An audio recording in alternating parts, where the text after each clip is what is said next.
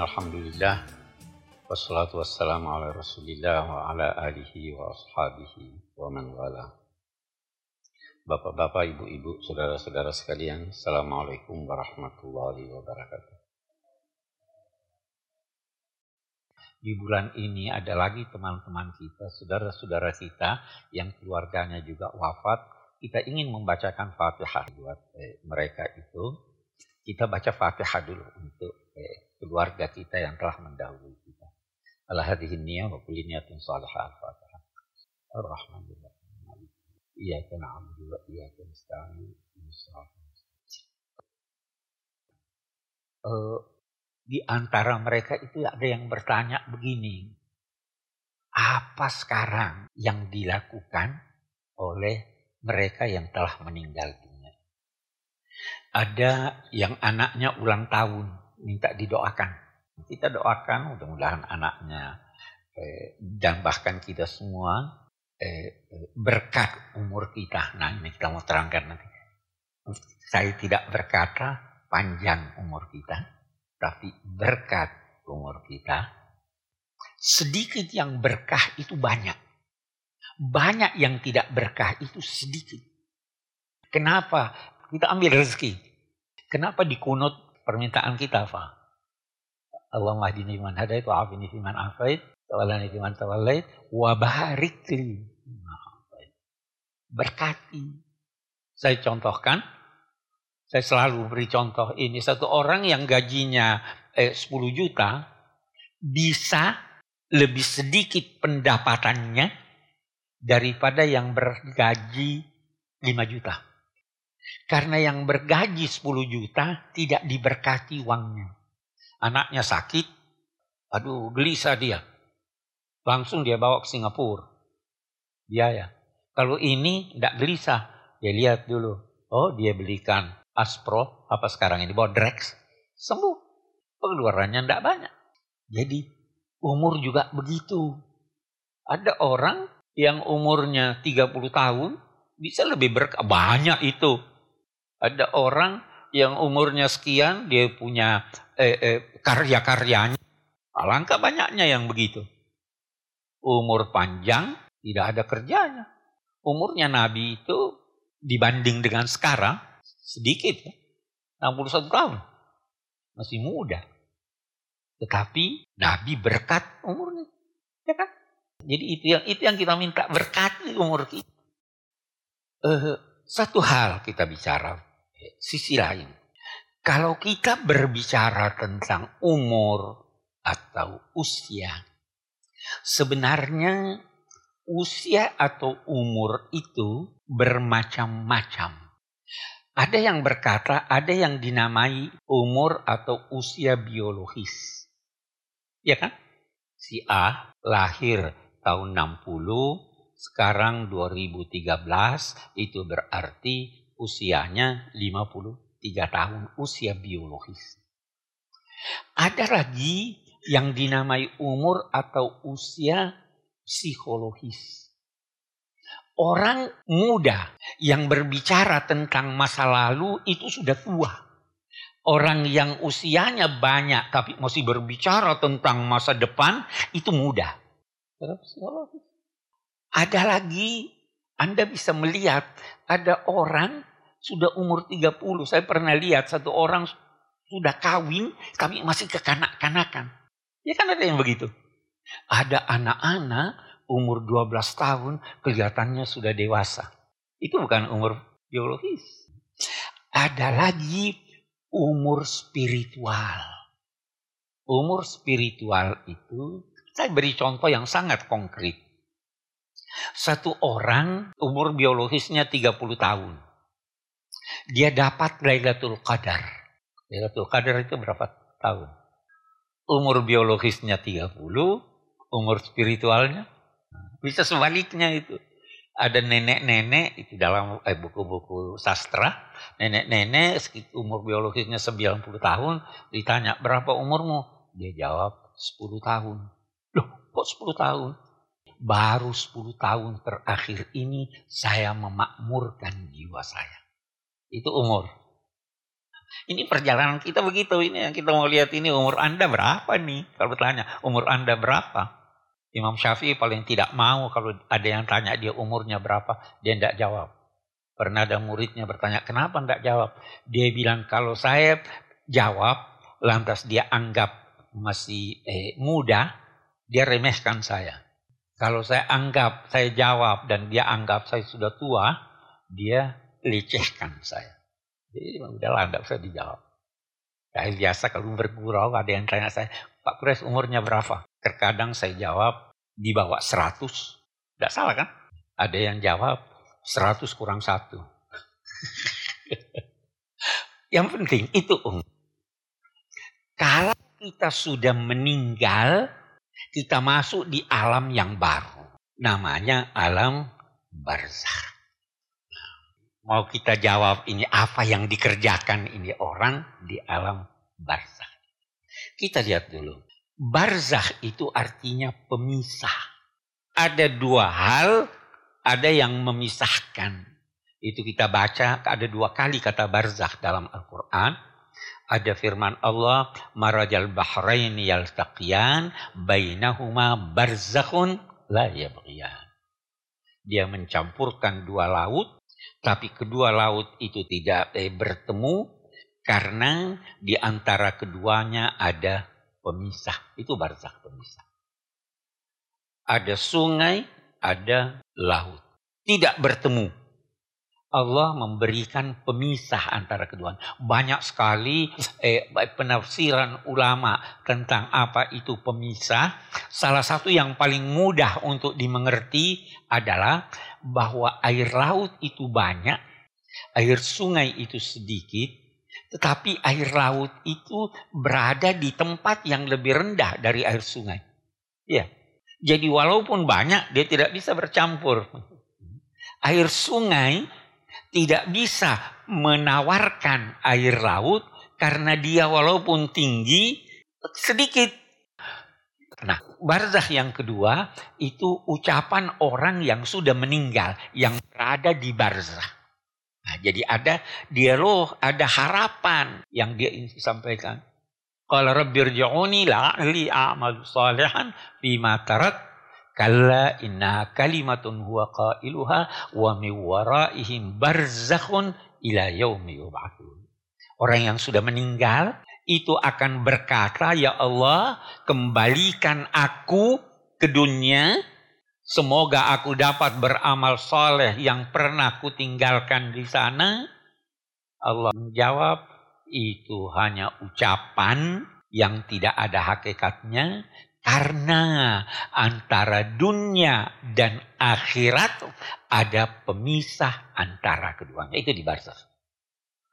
Hanya orang yang di barzakh itu sudah lebih dekat ke akhirat daripada ke dunia. Kenapa?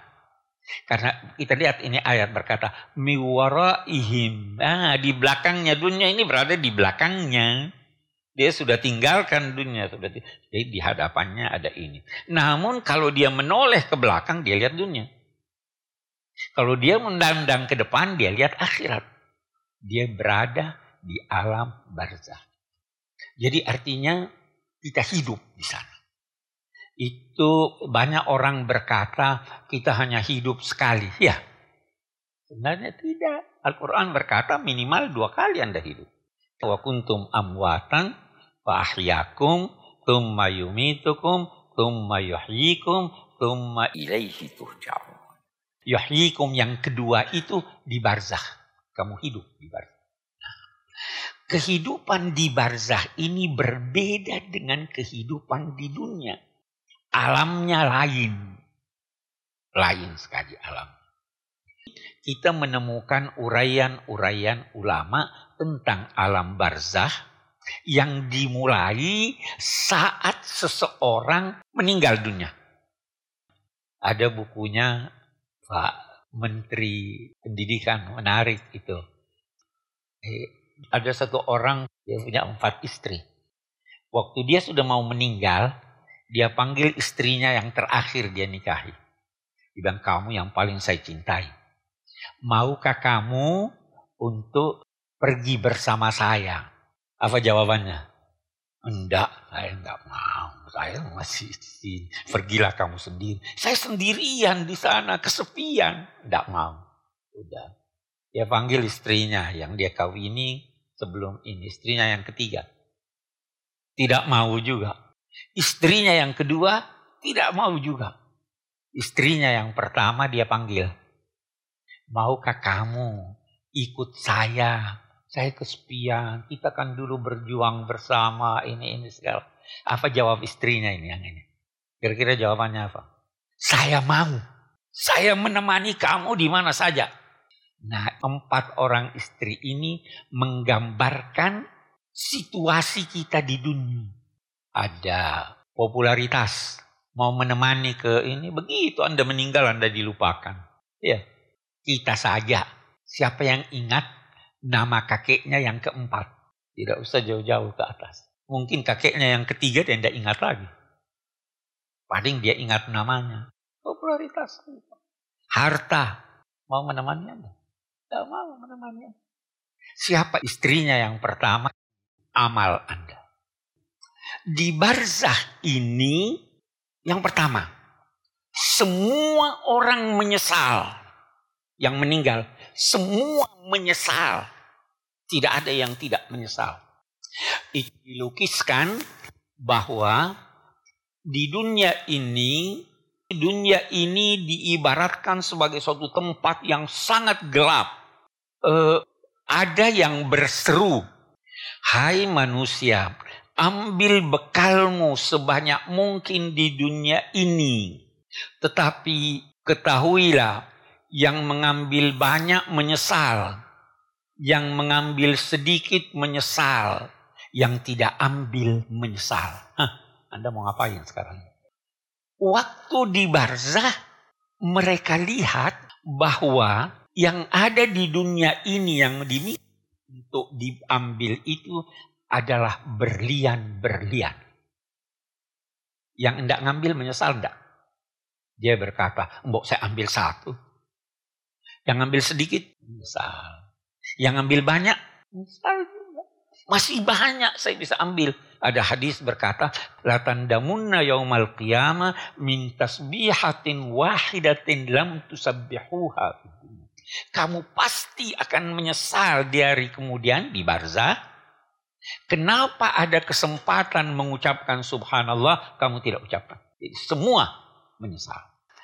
Hanya saja kita lihat lebih jauh. Di barzah ini orang belum masuk sorga kan. Tetapi ada orang yang ditunjukkan tempatnya sehingga dia lihat sorga. Ada orang yang ditunjukkan tempatnya sehingga dia lihat neraka. Itu siksaan luar biasa. Al-Quran menyatakan An-naru yu'raduna 'alaiha ululan wa 'ashiyya wa yawma taqumus sa'a adkhilu ala fir'auna asyaddal azab.